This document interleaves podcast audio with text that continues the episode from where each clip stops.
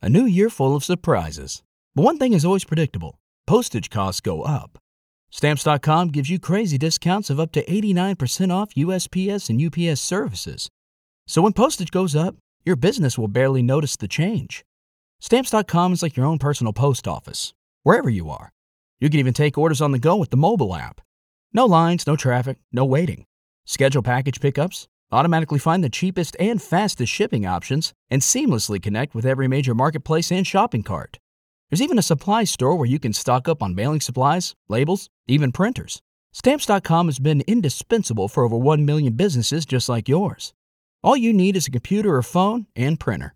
Take a chunk out of your mailing and shipping costs this year with Stamps.com. Sign up with promo code PROGRAM for a special offer that includes a four week trial, plus free postage and free digital scale. No long term commitments or contracts. That's Stamps.com code PROGRAM.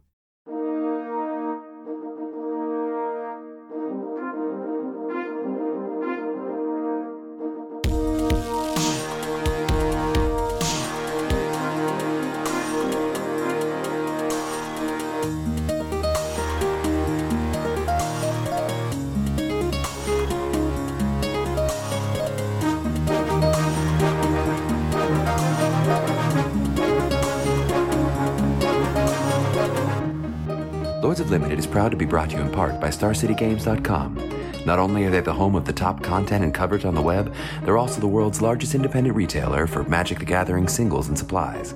For more information, visit StarCityGames.com. Hello, everyone, and welcome to another episode of Lords of Limited. My name is Ben Warney, and joining me on the line is Ethan Saks. Ethan, I have had a heck of a long week, and I am excited to talk to you about some MTG. How's it going? It's going really well, man.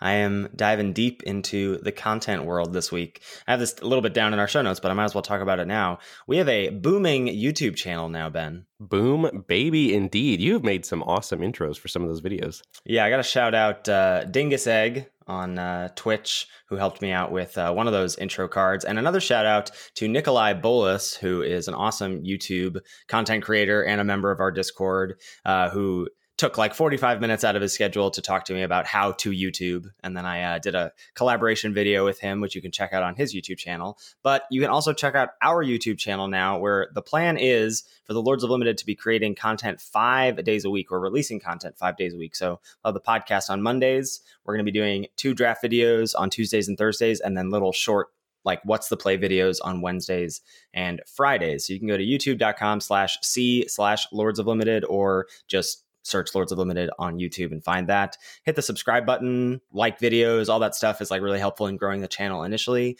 Um, and hopefully, you know, that expansion of our content is going to be good in the long run. Yeah, I'm very excited to start YouTubing with you. And also, what sort of world is it that we live in where you can just talk about people named Dingus Egg and it's totally normal? it's just occurring to me. What? Just yeah. shout out to Dingus Egg. Shout out to Dingus Egg. Yeah, I don't know if I like. I mean, I know his name obviously, but I don't know if he wants that you know released to the world or whatever. Sure. Yeah. Uh, so let's talk about MTG, Ben. What platform have you been playing on this week? I have been playing on Arena this week for the first half of the week. After that, my week got sort of insane, and I wasn't able to finish out my last couple Theros drafts that I wanted to do, but uh, had a huge Winter Guard competition this weekend at our school that we hosted. We had 68 schools come in and perform yesterday on Saturday, so spent the end of the week doing a band concert and getting ready for that uh, but have been loving the drafts on Arena. So if we check in on the trophy leaderboard, I'm at the same place on the MTGO trophy leaderboard 32 drafts deep, four trophies, 62% win rate, buoying upwards. And I will say, I am, after a hiatus from MTGO, I'm excited to go back and take another crack at this format. I am looking forward to drafting MTGO. I think so. I think uh, you know the amount of folks that I respect on Twitter that are still drafting the format many, many more drafts deep than I am and enjoying it and tweeting about it. I'm going to give it another shot. I feel like there may be some stuff that I'm missing. I also just think that there are some folks who like really latch on to the gameplay being great, which I agree with. I think the gameplay is generally great, save for the bombs that exist in the format. And I think that's going to play to a lot of people's strengths that are not necessarily my own. But I think I, I agree with you that Arena sort of breathed new life into the format for me, which is very rare. So yeah, if we dive into the arena sort of quote unquote trophy leaderboard, I wish they did have a trophy leaderboard on arena. I am 19 drafts deep, 82 and 50, uh, five quote unquote trophies, five seven X wins, and a 62% win rate. And I even because they took it off of best of one. They took it off of ranked draft on Friday. We're recording on Sunday. I even played some best of three, some traditional drafts on Arena. Ooh, wow, that is going deep. Yeah. I don't know. I wanted to dive in more and see if there was more like stuff to be gleaned from the bots, and I wasn't hating it on Arena, honestly. That's good. I went seven drafts deep on Arena. I actually did eight drafts, but I didn't get to play out any games from the eighth draft. So 35 and 17 overall record, three trophies, and a 67% win rate. But I did love my seven drafts on Arena. Yeah. I got to shout this out right now, Ben. On uh, February 9th, Ben took to the Twitter streets and he said, Hot take, I think THB draft is better on MTG Arena than it is on MTGO. Can you speak to that? Yeah, I got flamed for that tweet super hard. Felt kind of bad, but I mean, I stand by it. When I was playing Arena, I was having way more fun than I was on MTGO for a few reasons that we're going to talk about in the episode a little bit later. But one is that you actually consistently get a draft black. So on average, I'm playing with a way better deck on Arena than I am on MTGO. And my opponents also get that same opportunity. So we're jamming two good decks against each other. So you get to experience the good gameplay of the format. I mean, I was winning more on Arena too, which also helps. Like I've really been struggling on MTGO, but I think some of some of what makes the format not enjoyable for me on MTGO is what makes it enjoyable for me on Arena. I just had a lot of fun, and I think this is the best the bots have ever been on Arena, and I wanted to give a shout out to MTGA. Yeah, agreed. All right. Well, we've got a lot to talk about with Arena, and we've got a lot of like card specific stuff that we want to discuss as well. But before we get into any of that, we got to talk about the Patreon. Patreon.com slash Lords of Limited is where you can go to give back to the show if you so choose. Anyone who gives to the show via the Patreon gets access to the Lords of Limited Discord. We say it each and every week. It is the best place on the internet for all things limited discussions, limited strategy. It is growing. And as we always say, as it grows, I don't feel like it's getting like more muddled or more messy. I think it's actually getting better. I think that the community is growing in a very constructive way. We're getting a lot of good feedback about channels constantly about how we can improve the Discord. So it's really awesome. And I just want to shout out our mods real quick. Uh, our handful of moderators in the Discord just cannot say thank you enough to all the work that you do. Ben and I can't really be as present in the Discord as we would like. I mean, we're there when we can be, when people tag us, when there's stuff that we're interested in looking at. But by and large, the moderators in there are the folks who are doing the Lord's work, as we say. Yeah. Thank you. Thank you. Thank you to all those fine folks. And we're going to make sure we welcome each and every one of our new patrons to the fold this week. So this week we are welcoming Paul, Nicholas, Michael, Jason, Nathan, Nate, MH, Justin, Chris, and Jeff. Thank you, thank you, thank you. We really appreciate your support. Yeah, cannot say thank you enough. And if you've always wanted to give back to the podcast, but maybe haven't been able to do so financially, YouTube channel is a great way to do that. You know, there's a lot of ways to support content without doing it from a financial perspective. So head on over there, give us a like, give us a subscribe. We would very much appreciate the help. Yeah, for sure. All right, well, let's get right into it, Ben. We're gonna, you know, piggyback off of your hot take tweet and talk about drafting with the bots. What's been your experience? Yeah, my experience on Arena has been that it, the bots feel far and away the closest to drafting on MTGO or paper that it ever has. And I think there are a few notable exceptions to that that actually make the format really enjoyable. So the first is that black is actually open in a normal amount or probably slightly above average amount of drafts if you're really comparing it to what actually happens in the format. Black is open more than it should be, but I don't think that's a bad thing that you get to draft the best color and play with the best color. No, it feels actually quite good. I mean, I, I, will say that there are some things that I, that feel a little weird. You know, when you, when you see an Elspeth's Nightmare or a Pharika spawn like pick five or pick six, it feels like, oh, okay, I'm reminded now that I'm not drafting with humans because I don't think that generally happens on Magic Online. But by and large, I agree with you. Right, and that brings me to my next point that I think where Arena grossly diverges from MTGO or paper is that you see the powerful uncommons, not just the black ones, way more than you probably should, but that everyone gets to draft and play more powerful decks, which I do think lets you experience the good gameplay of the format, as I mentioned before. I think one of the things that always feels a little weird to me about Arena Draft is how much the bots latch on to rares. Like you just don't see rares get past, even in pack three, when you would imagine folks are solidified into their colors. But this actually feels like it mirrors Theros Beyond Death Draft more than other formats because of how much that is what people are doing in paper or on Magic Online.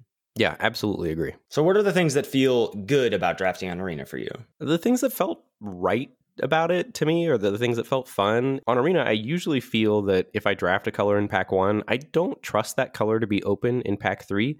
And it felt like in, uh, granted, I only did seven drafts, but it felt like in those drafts, like signals were actually being sent and received to a certain extent. Like as much as it, it felt authentic. I mean, other than the black stuff being way too wide open. And it felt like if you were seeing a color in pack one, that more often than not, you were seeing that color in pack three. Yeah.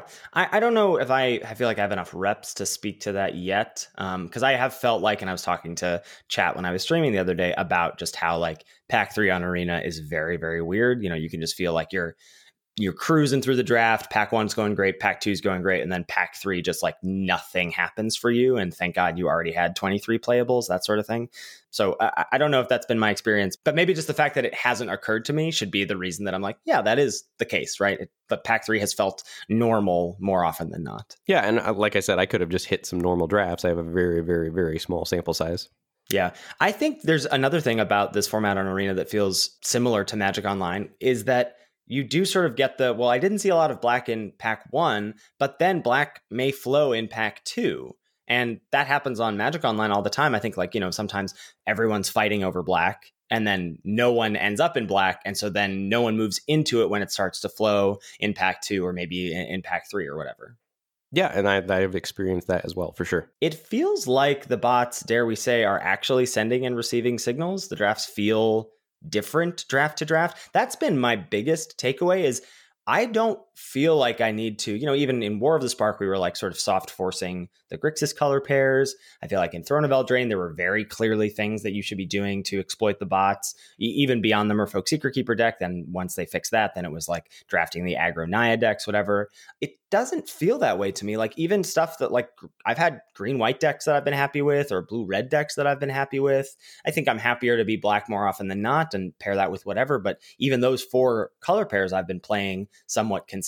Like it just feels like, and I see that on the other side of the battlefield as well. It feels like all the color pairs are, are pretty much represented. Right. It's not something where like Merfolk Secret Keeper is clearly underrated. That's the best deck, and you're going to play against Merfolk Secret Keeper a lot. That sort of thing's not happening, and I th- feel like this is the first time in Arena's history that there hasn't been a top tier deck that's been very underrated that everyone's trying to end up in. Yeah, for sure. The other thing I think that's contributing to that a little bit is the rares in the format are really powerful, right? So if you open a green rare or you open a red rare, they're powerful enough to incentivize you to try to draft different decks, right? If you open Nylea, you're going to try to jam green and draft that Nylea deck, even if green's not the best color or green X decks aren't the best decks, because the rares give so much power to your draft.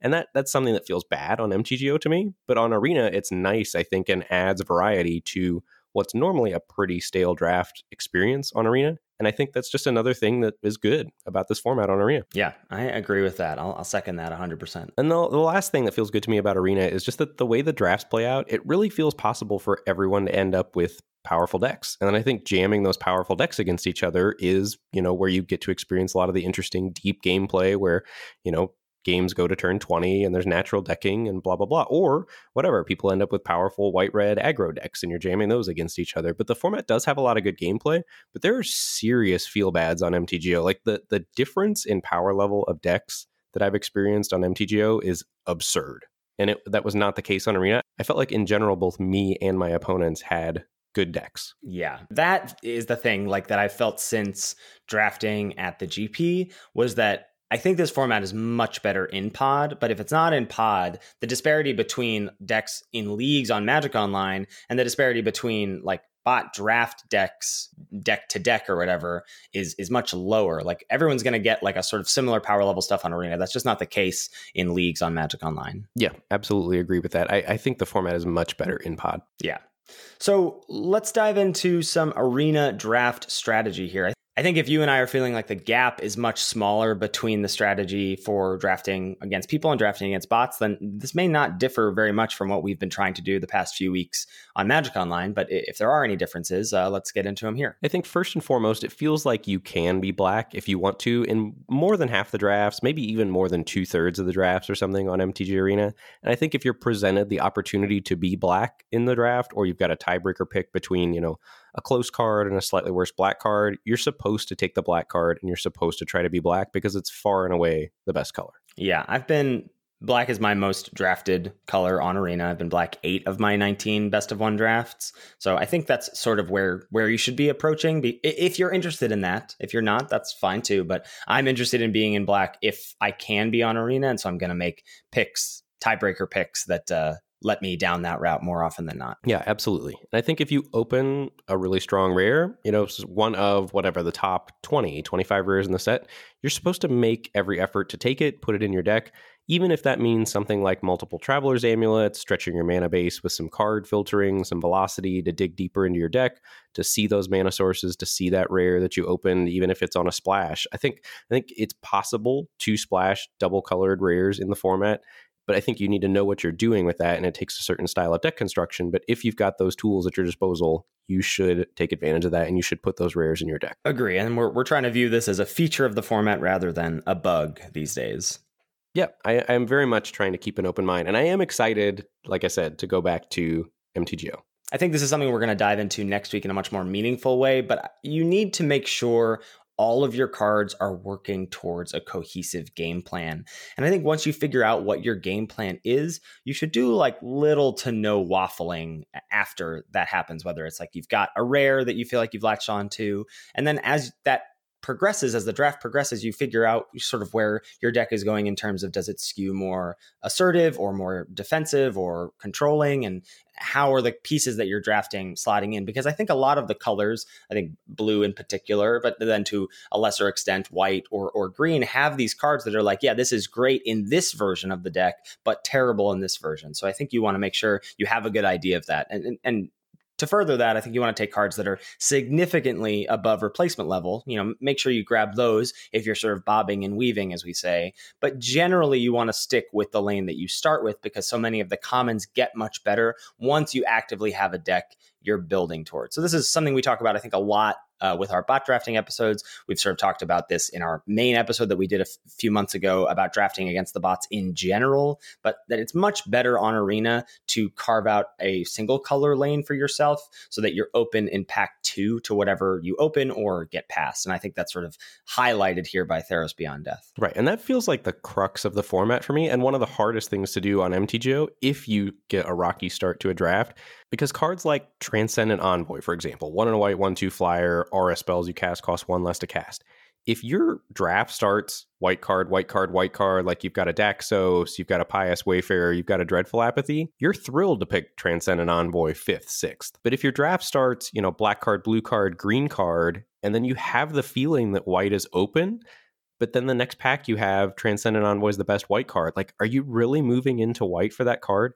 It's it's so hard to audible to things because the commons only really start to get good once you've got a critical mass of other cards that go with them. And it's hard to get into a new lane for the power level of some of the commons, but they really do do work and are seriously good cards if you're in that deck and you know what's going on with that deck. And I feel like there's so many commons that are of that power level where you're not wanting to move into the color for the power level of the common, but that if you are that color, they're very good cards in your deck. Yeah, I think white's a great example of that. I mean, once you get past those sort of top commons in white, but even among those top commons, there's going to be decks where Hero of the Pride is going to be better than Heliod's Pilgrim or better than Pious Wayfarer or vice versa. Like, but you don't know that. You see those three cards in a pack in pick five and you haven't taken any white cards, it's like, oh, well, white's open, but which one of these is going to be the best for my deck down the road? And you just sort of have to roll the dice a little bit. Yeah. And so I think one of the most important things you can do on Arena or MTGO in this format, you really want to avoid a situation where you're still trying to feel out which archetype you are by around pack one, pick six, or later. Like, I, I feel like the earlier I figure my lane out, the better my deck is in this format. Is it feasible to do it past that point? Yes, but I think it's definitely not ideal. And one of the better ways to do that I've found is to try to really be open and have a multicolor splash deck. Maybe your base blue green, maybe you got some traveler's amulets, but to really try to keep yourself, if you're open at that point, to keep yourself max open and really hope to get past some bombs or things like that. So there's nothing egregious like Merfolk Secret Keeper going on here. There have been a handful of cards that I've noticed going late consistently, but honestly, by and large, it's, it doesn't seem like there's anything, any strategy. And maybe it's just because it's there's not really like a busted common that if you get multiples of, you know your deck soars. I, I think Pious Wayfarer may be that card, but I don't feel like that card is, you know, egregiously underrated by the arena bots. Yeah, I agree with that. So cards that I have noticed going late, Skophos Maze Warden. This is the three in red, three for it, uncommon. You can pay a mana to give it plus one, minus one, and then it interacts with the Labyrinth of Skophos if you have that. This card consistently wheels, I've seen. Um, and I think that's pretty unacceptable. I mean, this card is like just kind of keyword stats, but it's it's still pretty good. Is that card good? It seems like totally fine to me. I've never found myself wanting it actively in a red deck. I, I think that card is good. I was noticing in, in one of your roundtables that you posted. I don't know if we're going to go over it, but that you didn't take it in a spot where I would have. Interesting. Yeah, Devourer of Memory. I have also seen wheeling at times. That's the blue black uncommon, and you really want this to be a deck with Fruit of Tizerus and Self Mill, but it's difficult to get those things to come together, right? Yeah. I mean, I still think uh, this is fine in, in a blue black deck. Like it's a finisher, plus it's a, a, two drop like it's something to do on turn two something to do later as well but it's i think actively good if you can build a blue black aggro tempo deck i just have not seen that come together yet but i really want it to yeah I, there are there definitely are decks with the towering wave mystic which is the 2-1 that mm-hmm. self mills and like sleep of the dead i think it's yeah. more a base blue red deck when it comes together but I think there is a blue black version of it as well. Yeah, yeah. Uh, Skola Grove Dancer, the, the bots just hate this card, which is great for me because I love drafting green in this format. And this is a card that I like quite a bit in almost every green deck. Like, I think this card just sort of has a lot of text on it and none of it seems to do anything. And so I think people underrate this card, but just two mana, two, two in green that is an enchantment creature that has applications to like fuel your yard, gain you a little life, get you towards your escape creatures, or get you fuel for your escape creatures. All of that adds up to a rock solid common. Yep. I think commanding presence is another one that seems to go a little too late according to what the bots are doing. So that's the three and a white aura, gives your creature plus two plus two in first strike, and whenever it connects, you get a one one soldier token this this is a very powerful card, one of the better white uncommons, and I think should be going earlier than it is with the bots. Yeah. Furious Rise, I would tack on there. I've seen this go late. I've seen it wheel. This is, I think, one of the best red uncommons. I think it, you know, is best in red green, but can go in probably outside of blue red, can go in a- a- any color pair if you build towards it. And I think it's a card worth building towards. Yeah, I think, you know, we've talked about it a lot, but black cards in general, you know, if you name a black card, odds are it's going later than it should on Arena. Mm-hmm. Um, I, have seen mono black decks in best of one. I have not drafted a mono black deck, but I've drafted very heavy black decks. I think, you know, if you're in that mono black deck, I've had a mono black deck on MTGO. It's very tempting if you've got some Garys and things like that to put an Underworld Dreams in your deck. I just don't think you're supposed to unless you have the nuts deck with like three Garys and some Omens of the Dead and some sack outlets. Underworld Dreams should probably not be making your deck. Yeah, I think I'll, I'll use my patented phrase here. Don't play bad cards to make your good cards better. I've seen a lot of mono black decks and I've seen a lot of Underworld Dreams on the other side of the battlefield, and I usually fist pump because it means my opponent has mulliganed. Have you lost Underworld Dreams yet? I don't think so. That's not exciting. I was ready for a good why me story. Sorry, buddy. I set you up and you dropped the ball. Yeah, yeah, that's fair. Um, Entrancing Liar is one that I've noticed that really goes late, and it's awkward because you really only want one copy of Entrancing Liar in your deck, but the first copy is so, so, so good. I guess I might play two, depending on the makeup of my deck. But it's it's a very mana intensive card. But once you get to the mid game, it's so powerful, and this goes as late as sixth, seventh pick, which is just way too late. Yeah, we're going to talk about Entrancing Liar in a little bit because it is a card that still el- eludes me in terms of when I'm supposed to pick it. It's great. You should pick it early, early and often. Yeah, says the guy who doesn't like Skophos Maze Warden. Next up is uh, Hero of the Pride going pretty late. Um, I, I've seen a lot of white commons, uncommons. Like white seems to be because I think it's just the second best color in the format. It's very deep. You're going to see a lot of good cards in white go late, and I think Hero of the Pride is one of those cards. Yeah, I've seen it consistently wheel or semi consistently wheel, and I think that's probably not correct for that card. We've talked about a lot of the top uncommons going later than they should. As well, I would add to this list Omen of the Dead. I think this is such a good card in black decks. If you're black, you want at least one to two copies of Omen of the Dead. And I think if your deck doesn't want one to two copies of the Omen of the Dead, you probably should not have been in black. Yeah. It's such a good card in black decks. And I think you can pretty reliably wheel it on Arena, and that should probably not be the case. I, have been so impressed by Omen of the Dead. And Lampad of Death's Vigil is a card that when I end up draft in black and I don't have one of those, I'm pretty sad. Yeah, it definitely feels bad if you end up in a black deck without one of one copy of both of those cards. And I think we're going to take a look here at, speaking of things that wheel, playables that wheel more than 90% of the time, according to data that's been compiled by Circovitz in our data section of the Discord. There's a lot of people that mine arena data there from 17 lands and take a look at trends and things like that. So if you're interested in in getting that sort of an edge, there is a, a whole channel dedicated to that in the Lords of Limited Discord. So this chart is playables that wheel more than 97% of the time. We're just going to quickly run down these. Sweet Oblivion wheels more than 97% of the time. Yeah, and then just under that is Thrill of Possibility. Wrap in Flames, slightly over 96% of the time. Nyxborn Seaguard, slightly over 95%. Skola Grove Dancer, you pegged that one up in the uh, other section, 95% of the time at wheels. Whirlwind Denial at 94%. Stinging Lionfish at 93%. And the sealed tech, the Mirror Breaker, Wings of Hubris, just over 92% of the time. So if you open any of these cards in uh, your, your first pack, you are likely to see this more than 90% of the time. These cards are going to come around. Yeah, and I think just taking a quick look at the difference between drafting best of one and best of three. You've got some thoughts here. Lay, lay them on me. Yeah, so this is just more in, in general, but I think it's worth talking about every time we talk about Arena. I do not subscribe to the notion that in best of one, you should build your deck any differently than you would for game one of a best of three match.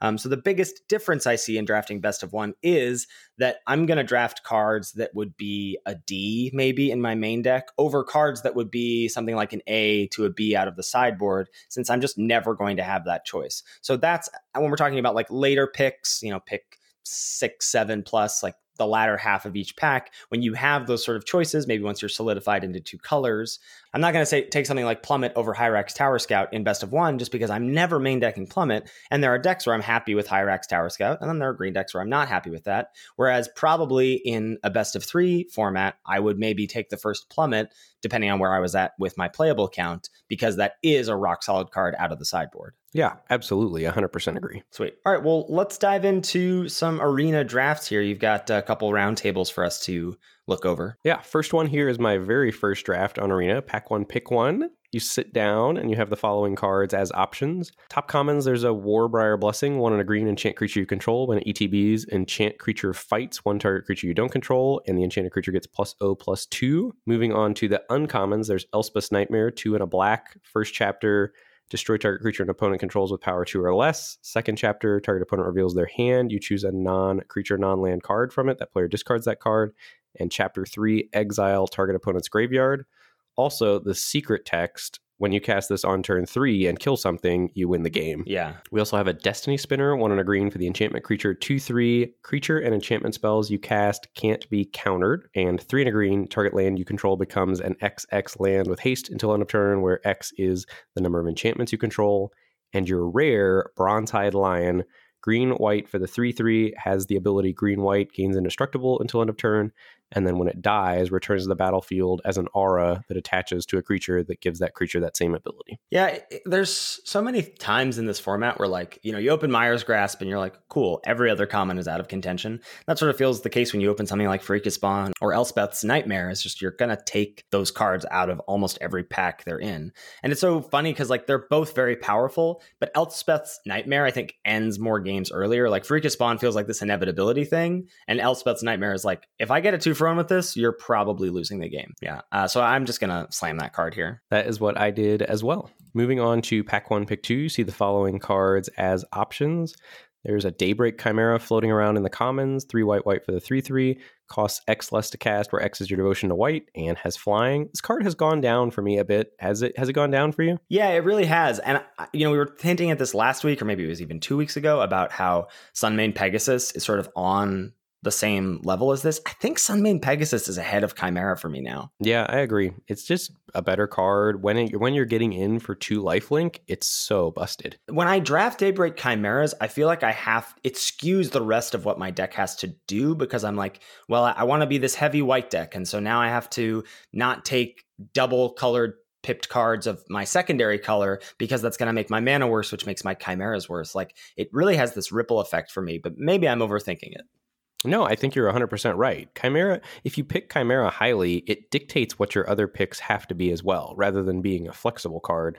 Whereas if you're supposed to be white, and you get Daybreak Chimeras, like that's I think how you want to do it, right? Right. Like you're getting into white, you're getting the Pious Wayfarers, you're getting the Dreadful Apathies, and you're getting past a pick seven Daybreak Chimera. Then you're happy to draft it and put it into your deck. But taking this early, so I don't, I just don't think this is the second second best white common. I think this is out of the top white commons for me. I think it is too. Yeah. It's pretty crazy. I think we've fluctuated a lot over the weeks with our top commons in, in some of these colors. and others we've we've sort of held fast. But yeah, I think Chimera's out for me too.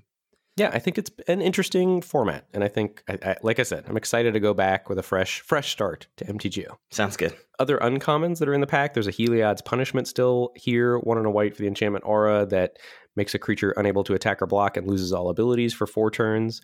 And drag to the underworld, two black black for the instant, costs X less to cast, where X is your devotion to black, and destroy target creature. Yeah, I mean, this is a thing where I think if I was on Magic Online, I'd be like, all right, sitting up straight in my chair, I'm ready to fight over black with everybody else after taking Nightmare first and now taking Drag second.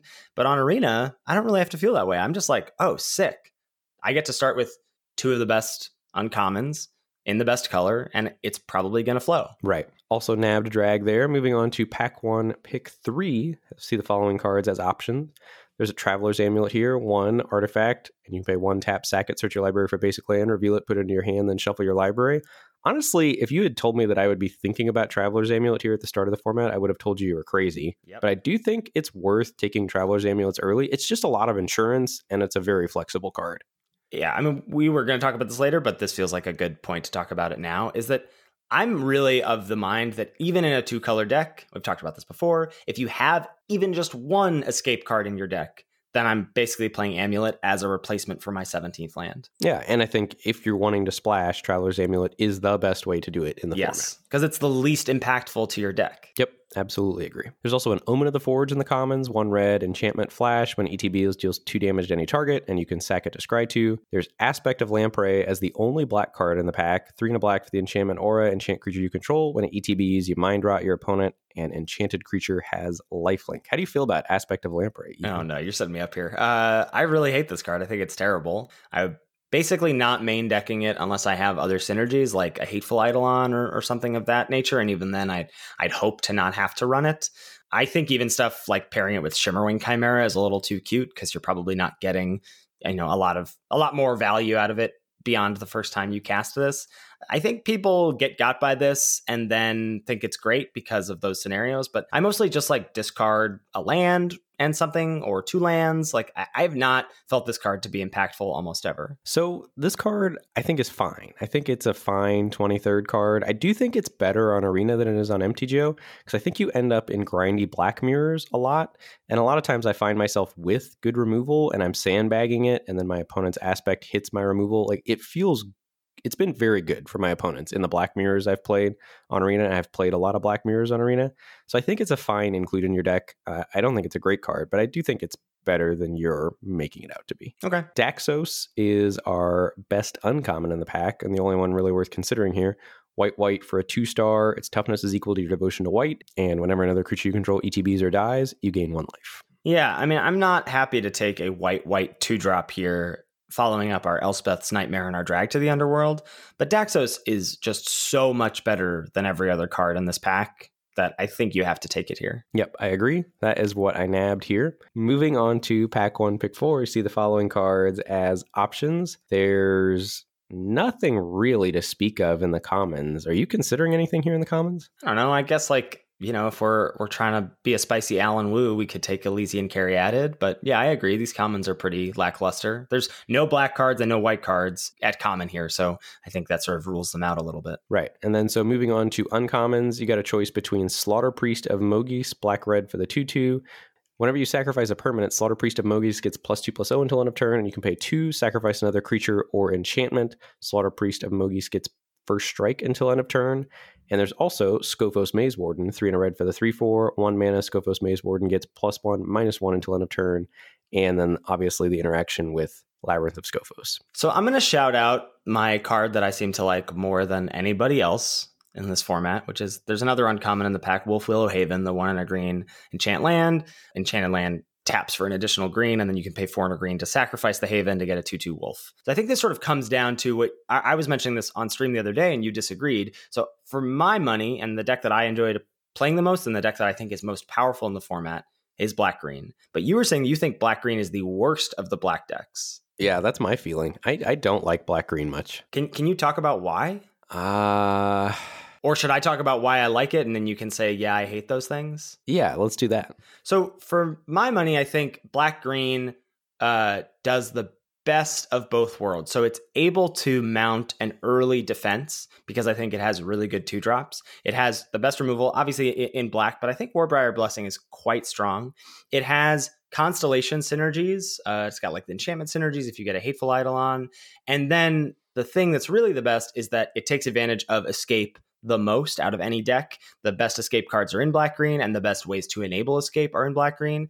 And Wolf Willow Haven does the thing that I sort of talk about Amulet doing, like, you know, it ramps early. And then once you're done with that, once you've, you know, had your explosive start of your four drop into your five drop or whatever, then you can cash this in for, you know, something that's fairly meaningless. But, you know, if you're thinking of it as a two drop, like a two two for two is what you get. And then you get your two two in play. And then this fuels an escape card. It's a third or a fourth of one of your best escape cards in your deck. Okay, I, so I've had a chance to think and I have my rebuttal here. Great. So I feel like green black doubles down on escape. So black already gets escape, right? Mhm. And green green has escape as well. And I think there's diminishing returns on the number of escape cards you have in your deck. So if you've got a deck with like two voracious typhons, a chimera, a Pharika spawn, or whatever, like obviously you want to escape the Pharika spawn. Like the the second escape card you get in your graveyard is essentially useless, right? Because then then your graveyard's a finite resource. So I feel like green already is doing the thing that black gets to do and and maybe with less good creatures i think it it complements black's game plan certainly but it it makes your deck very one dimensional whereas all the other color pairs pairing with black i think give your deck a lot more dimension and flexibility. Like blue black lets you still have the scape stuff but it also lets you play a very controlling game plan.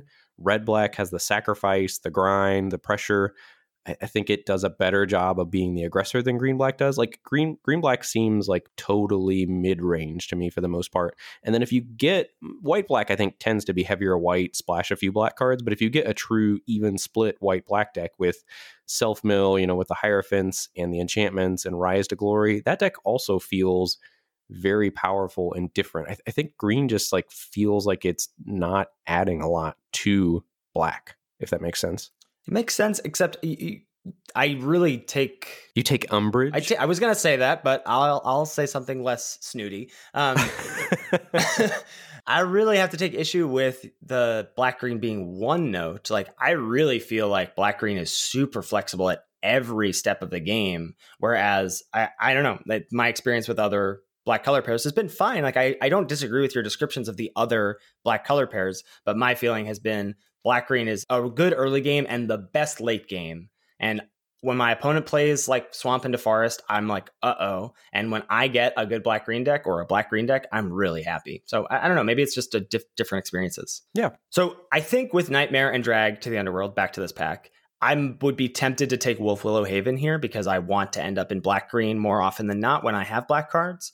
Um, I think on Arena, if you want to be black red, I think taking Slaughter Priest and wheeling Skophos Maze Warden is totally reasonable. If this were MTGO, I think Skophos Maze Warden is a better card than Slaughter Priest of Mogis. So if I wanted to be red, I would take that. But I, I think my pick here would be the Haven. Whoa. I think Slaughter Priest is significantly better than Skophos Maze Warden.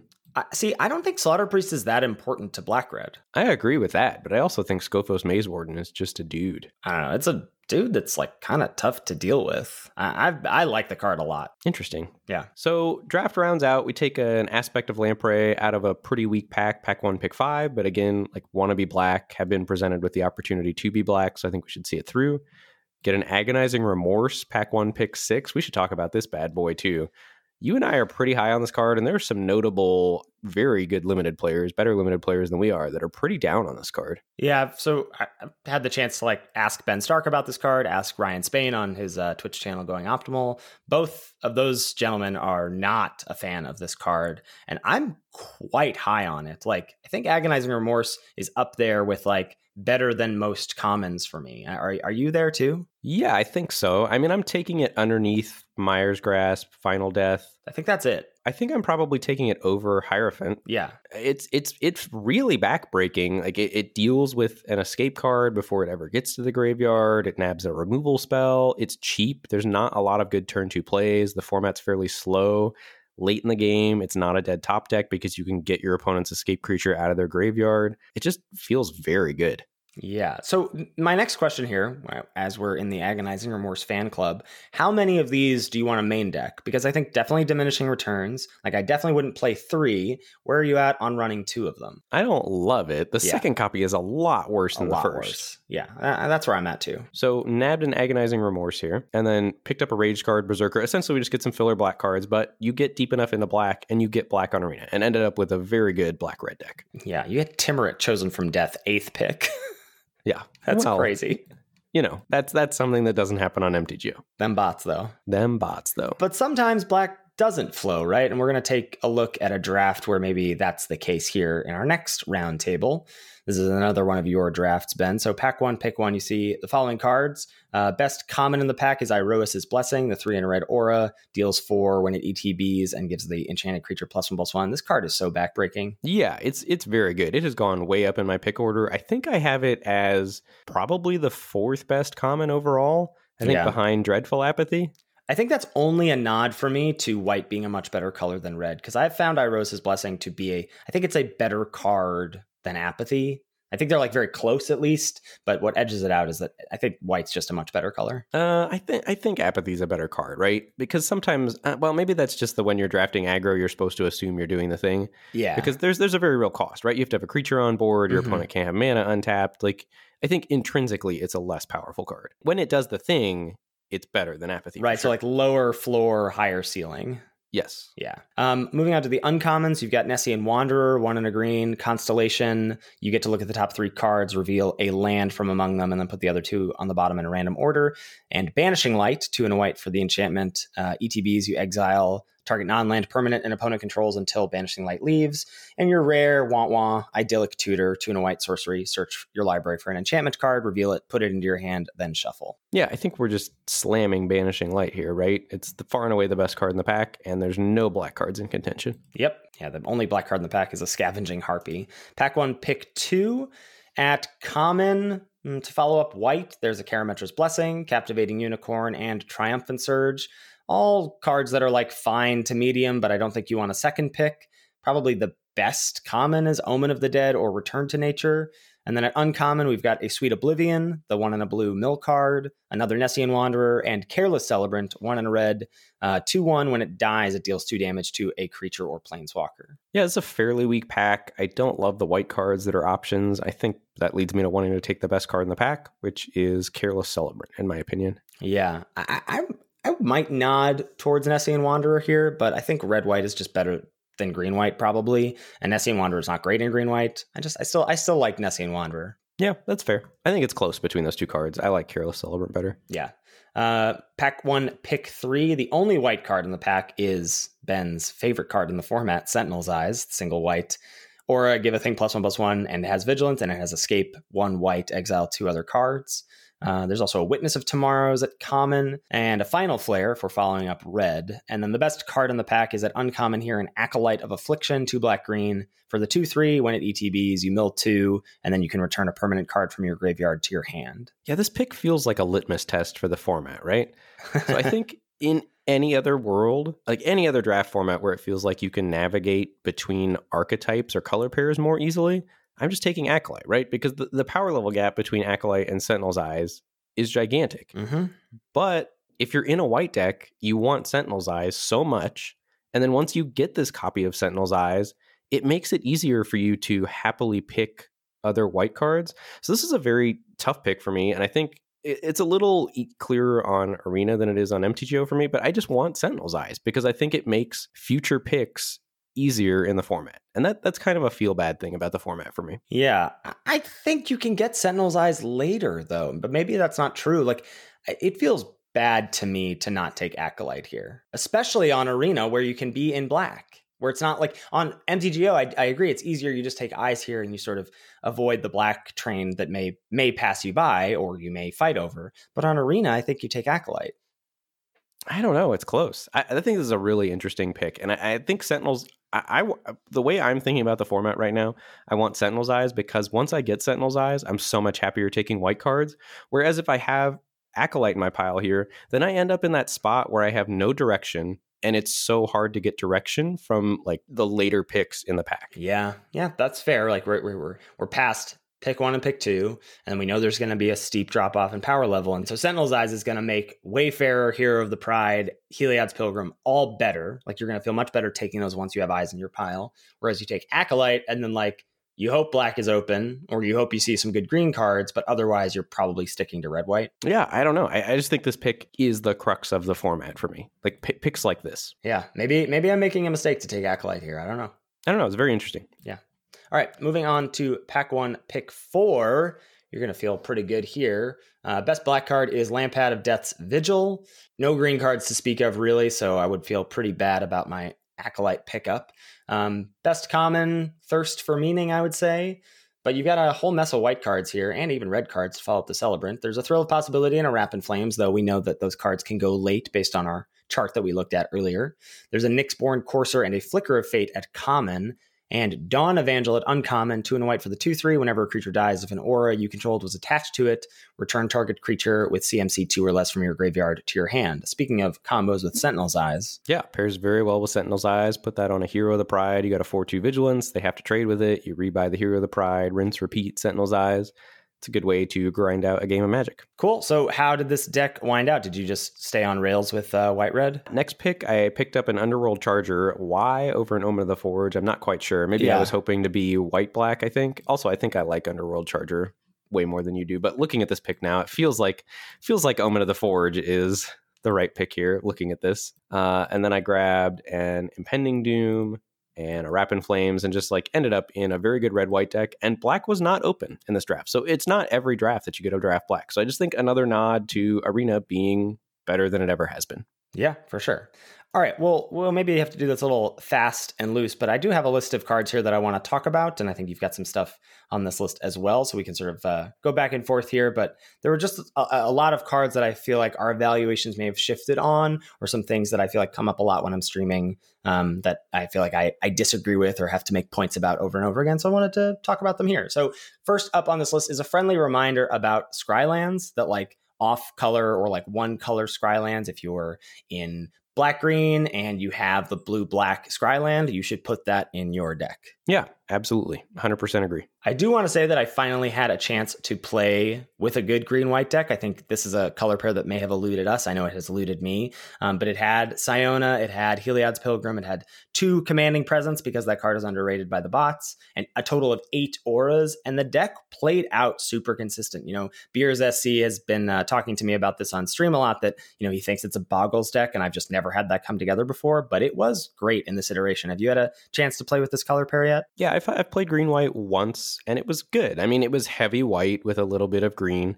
And I think I incorrectly put a Voracious Typhon in my deck, which stretched my mana a little bit. I had a Typhon and a Boar in the deck. So it was like a 10 7 mana base with those two cards. And I think it's better as a heavier white deck. But I do agree with the Boggles theory, and you're trying to play Karametra's Blessing to protect your stuff that you've suited up and things like that. Yeah, I think green white is the worst deck in the format, but I certainly think it's a fine deck and you can win with it. Yeah, for sure. Uh, I think I'm there, Ben. I think I'm on Pious Wayfarer as the second best white common. How about you? Boom, baby. We got him. Yeah. So I've been thinking about this a lot that it honestly feels like it asks less of your deck than Hero of the Pride. I think I alluded to this a little bit last week of like, I found myself at the end of drafts being like, oh, I actually only have like four ways to target Hero that I'm like happy to main deck. Like, sure, I could add some filler junkers or whatever, but that doesn't feel like where I want to be. Whereas Pious Wayfarer just like triggers off of half of your deck a lot of the time. It scales with the game a little better. It slots into all four color pairs pretty nicely, where it feels like the hero style thing has to be the thing you're doing whereas Pious Wayfarer does a lot more. Like you can have your aggro deck, but then it also is just like nice in the late game. It turns like all your omens into combat tricks. It enables a lot of bluff attacks early in the game. Like when your opponent's tapped out, it's really hard for them to make blocks that look like they might be favorable for them. And I think too that we talked about this a little bit, but I think Sunmane Pegasus is also maybe it's not in the top three, but it's a lot better than I initially thought. And also plays well with Pious Wayfarer. It Yeah. wears the plus one plus one buff really well. Wears both of these cards. Wears Sentinel's Eyes really well, especially Sunmane Pegasus. Mm-hmm. I think that's the other thing about Sunmane Pegasus. When you put Sentinel's Eyes on that, it's a three four. Watch out, baby. Oh yeah, for sure. So talk about a rare here, Atris, the two blue black three two menace that has like the mini Fact or Fiction, right? Your opponent looks at three cards, splits them into two piles, one's face up, one's face down. I feel like a lot of people want to get cute with this, play some like mind games, get tricksy. Where are you at here? Like, have you played with it? Have you played against it? How, how do you split? How do you read the split from your opponent? Yeah, I've played with Atris and against Atris a fair amount. I think my general philosophy when I'm making piles for the opponent is that I put their best card face up. Unless unless there's two very good cards and you can put like the second best card face up and you're pretty confident they're going to take the second best card and not the best card plus another card. Mhm. But it's it's contextual, right? Like you need to know if your opponent needs lands or things like that. Where like how good is a land for your opponent? Is it late game where the lands are essentially blanks? But more often than not, I'm just trying to put a card face up that I think they're going to take to deny them two cards. Right. Yeah. So it's just like raw resource denial versus like trying to get go mind games and be like, okay, I'm going to give you, I don't know, like a land and a spell face up and then a land face down. Like, you know, I think you can do that, but that feels it feels like you might just level yourself because I think if you're the opponent, you just go, I'll just take the two things. Right. A lot of times the best is if you get card two lands and you can put the card face up and the two lands face down. Mhm. And there's a reasonable chance if the lands aren't relevant, your opponent takes the two face down cards. Right. I mean, all, all, contextual depending on what you flip. For sure, for sure.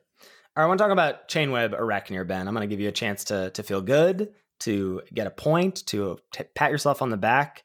This card is not good, right? It's strictly sideboard material. I see so many people just go Forest, Chainweb Aracnir on Arena, and I just feel like they've mulligan. Yeah, it's not great. I do think I've come up on it a little bit from where I was. I, I initially had that that stance, and I think it's okay if you've got sack outlets in your deck, like if you've got a Lampad of Death's Vigil in your deck. Well, so here's my problem is that then you're describing a deck where you're in black green. I think something has to have gone wrong for you to be like, well, Aracnir is one of my three escape cards that I'm playing. Yeah, that's probably true. Yeah, I, I think folks would do well to not put this in their deck.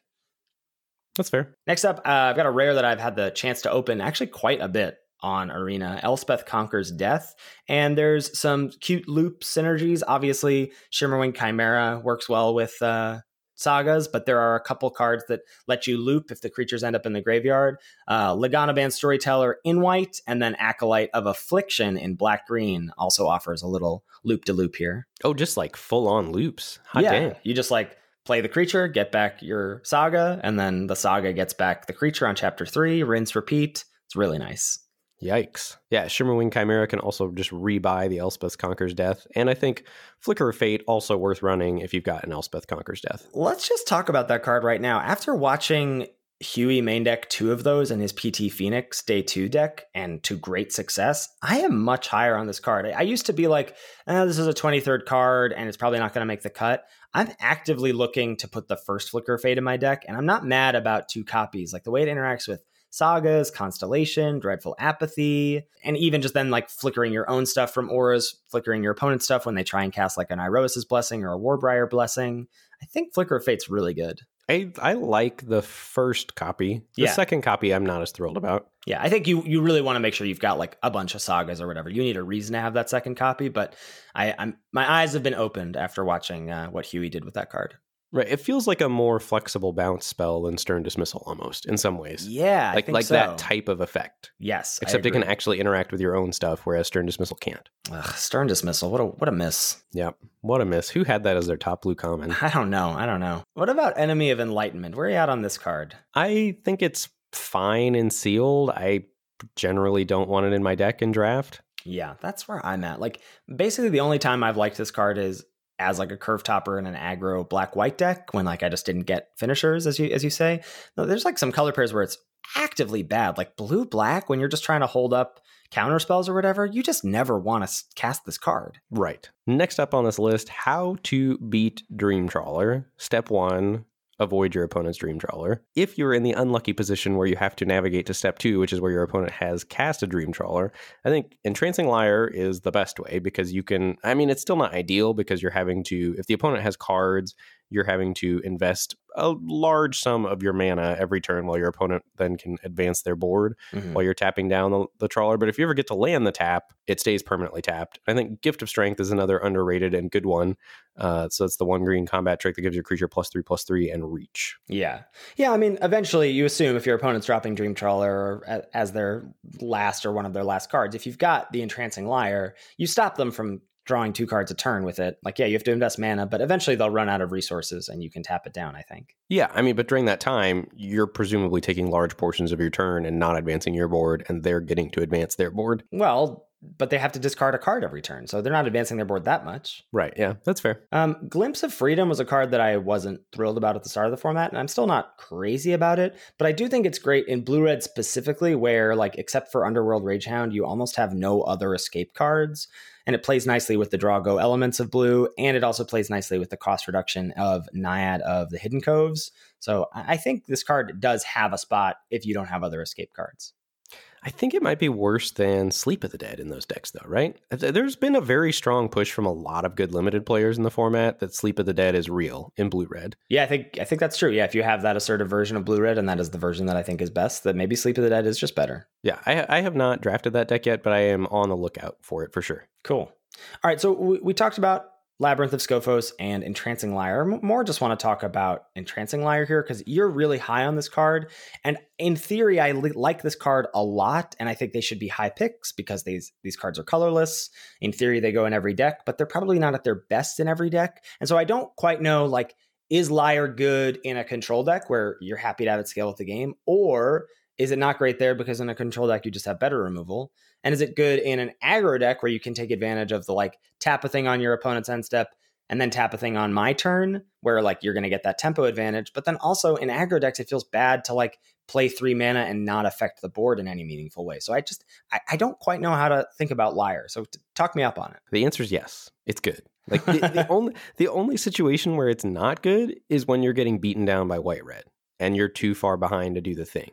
Like in your aggro deck, you're thrilled after you've deployed your threats to play liar, and then you know you're getting to tap down two blockers for the rest of the game. It's it's so powerful. I think once you hit the mid game, it's icy manipulator levels of powerful. Okay, so tell me, can you give me a like? I'm taking this below this, above this. Pack one, pick one. I'm taking it over Mire's Grasp, Pack one, pick one. E- even on Arena. Yes, I think it's just a better card than Mire's Grasp. Okay. And then does it get like as the draft progresses, does it get worse like that colorless flexibility? Do you feel like you don't need that as much or are you just taking it cuz it's good? I just I just think it's good. I just think it's good. I mean, the second copy is a lot less good than the first because it is a it is a mana intensive card, but I think the mana intensiveness starts to be not that big of a deal once you hit turn 6, turn 7. Have you ever cut this from a deck? No, never. I have. Uh, maybe that's crazy. That seems crazy to me. Okay. I'm I, am gonna I'm gonna reevaluate because I, I definitely feel like I've you know not, there's never been times when my opponent has played this and I've been like oh that sucks. Like it's just always good. I just don't know. I yeah I, am ha- I have trouble slotting it in in context with the rest of the set in terms of a pick order. Yeah interesting. Mogis's favor however I do not have a problem with. That card is awesome. This card does so much in the format. Uh, I think you can cast it twice in a turn, like kill a blocker and then augment a creature. Um, maybe you get a heroic trigger along the way or a couple constellation triggers out of the deal. Just asks so little of your deck. And like this is the scourge of Elysian Caryatids across the format. It is the scourge of Elysian Caryatids. I'm a little lower on Mogis's favor than that. Like, for example, I think I like the first copy of Omen of the Dead in a black deck more than I like the first copy of Mogis's favor. I agree. I, I like this significantly more than Underworld Charger. Um, yeah, there, there we go. There it is. There, I think those two cards are equivalent in my mind. that, that that doesn't seem correct to me. Talk to me about Pharika's Libation as a uh, as a black card here. I think it's a fine card. I don't love it in the main deck unless you've got a lot of removal. I think this gets more reasonable to main deck the more removal you have, or if you're something like blue black as a way to interact with enchantments if you don't have other ways to interact with enchantments. Yeah, that seems fair to me. I want to talk about Relentless Pursuit here. This is a card that I think both you and I are pretty down on. This seems like it's played way more than it should be. It's best, I think, in Black Green Escape, but in that deck, I think you'd rather have Funeral Rites like 10 out of 10 times almost. And missing on this card feels very bad, like when you only get a land or a creature. And if you're not escaping to take advantage of the graveyard filling, you would almost certainly be better playing anything else, I think. Like, you really have to think about what this card is doing. Like, it's not a divination. And if it's not doing all of the things for your deck, I don't think you want it. Yeah, I agree. I think some of the reasons, I think the two main reasons my win rate was so abysmal at the start of the format was I played way too many Relentless Pursuits and I played way too many Elysian Caryatids, Mhm. and I picked Elysian Caryatid way too highly. Yeah, I think that is a good lesson to take away. All right, Ben, the great white debate here. Beyond Banishing Light, what is your pick order for Reverent Hoplite, Commanding Presence, and Dreadful Apathy? I think Commanding Presence 1, Apathy 2, Reverent Hoplite 3. Yeah, I think you and I are higher on Commanding Presence than the rest of the world. I think a lot of people have Hoplite as the second best white uncommon. Um, and I, I like Hoplite a lot. I've just been more impressed by Presence and, and Apathy as well as a removal spell. But those three cards are, are very, very close. Yeah, I agree. Uh, how about uh, Rise to Glory, the black white uncommon? How many auras do you need before you're happy to play this? Because I don't feel like I've I've hit that threshold a lot of the time. Yeah, I think you want four copies before it's really powerful. Like four of like apathy, Mire's grasp power level of cards before you're really excited. Like I don't think you get to count Mogis's favor or Sentinel's eyes or whatever. It's not super exciting because those cards you can already get back from the graveyard. Exactly, and like a five mana zombify, like if you're not getting back an aura, this feels pretty bad. But when you do, Yes. it's so good. Very backbreaking. Yeah. Where are you at on Sea God Scorn these days? I'm still not sold on this. There was like, you know, some discussion in our limited testing meeting about the card's applications, and I just I've seen it in play and I, I don't love it. It's fine. I'll play it. I'll not play it. I don't have any strong feelings about the card. Do you have any feelings about like a deck that you're like, oh, I more want this in this deck and I don't want it in this deck? Or you're just like, oh, I'll put it in any blue deck if I have to. Maybe blue green, I think, is one of its better homes Mhm. because you've got like a theoretically a bigger board presence, so you smash harder if you bounce three of your opponent's things, and or like returning your large creatures that maybe have a dreadful apathy on them or whatever is more beneficial to you. Yeah, for sure. Speaking of more cards that I've been impressed by from uh, watching the PT last weekend, Triumphant Surge keeps showing up. I think it shows up a lot in Best of One on Arena. And it's a card that I may have come in being like, this is just a sideboard card. But especially in blue white, but I think in, in a lot of white decks, even like this card does work. It's gonna find a target. It's really a blowout if your opponent like has a small thing and then uses a combat trick to augment the creature, and then you can kill it and get a two for one. Like I think Triumphant Surge is good. Yeah, I've got a blue white deck that's been waiting on MTGO for a week for me to play uh, that has a couple triumphant surges in it, and I'm excited to try it out. Nice. The last card I think here on this list is Thrill of Possibility, and I think this is probably far and away the best this effect has been in limited. So if we're thinking about cards in graveyard as resources in the format, hmm Thrill of Possibility gets very close to Divination for two mana Yeah. because you spend two cards to get back 2.6 cards, right? Because you got two cards in the graveyard, which is approaching divination levels of powerful, and then it's instant speed, which is really valuable for a lot of archetypes. It also, I think, gives you a hidden benefit of being able to stretch your mana a little bit, especially in tandem with Traveler's Amulets, to try to include some of the more powerful rares in the set.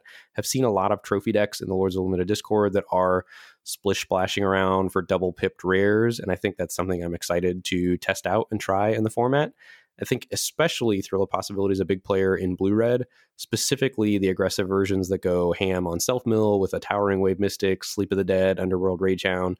They're trying to get ahead, stay ahead, and mill those Rage Hounds and Sleep of the Deads to keep your opponent on the back foot while you're beating them down. Yeah, I hadn't thought about Thrill of Possibility in this way until you had put it in the show notes, and I'm pretty excited to see this card in a new light, especially if I keep drafting on Arena and I can get it to wheel a lot. Yeah, I can't take credit for that. I read that somewhere in our Discord. Oh, Uh. I think think maybe Ari was talking about it in the Discord. He's a very smart man. Yep. So great place to wrap us up here. Lots of good info on Arena and just cards in general. And I just I just want to say again, Arena has been a pleasure. I feel like you and I have not been great supporters of Arena or or uh, rather have just been staunch defenders of drafting for real and I have very much enjoyed Arena as a draft experience this time around in this format and I just want to want to throw that out in the world. Shout out to Arena. There you go. Thank you, as always, to Salty Pretzels for our intro and outro music. Make sure you give it a listen. Come check us out on Twitch and Twitter. I'm at twitch.tv slash Lord Tupperware. Ben's at twitch.tv slash Mr. Metronome, both under those same usernames on Twitter. And you can tweet at the podcast at Lords of Limited. If you've got any feedback about the show or any questions, shoot us an email at lordsoflimited at gmail.com. Thanks so much for listening, and we'll catch you next week for another episode of Lords of Limited. Thanks, everybody. See you later.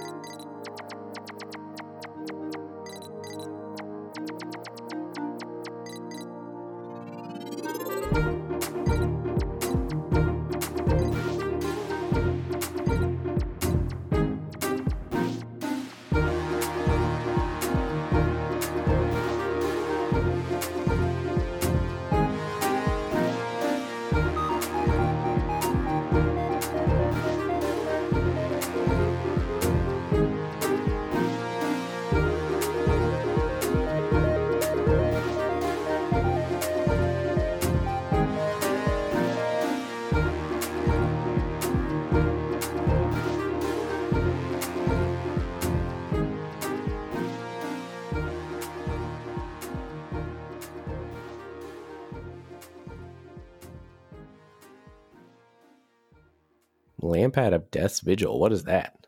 The one in a black one three? Is that really what it's called? Oh my god. Do you play this game? That's not what it's called. Death's Vigil? Really? Are you gonna look it up? I am going to look it up and then feel really embarrassed. And you can put this as the clip at the end of the show. Definitely the clip at the end of the show. I'll be Lampad of Death's Vigil. That's so dark. I've just only ever called it Lampad. I mean, I knew there was an of there, but Death's Vigil. Wow. A new year full of surprises. But one thing is always predictable postage costs go up.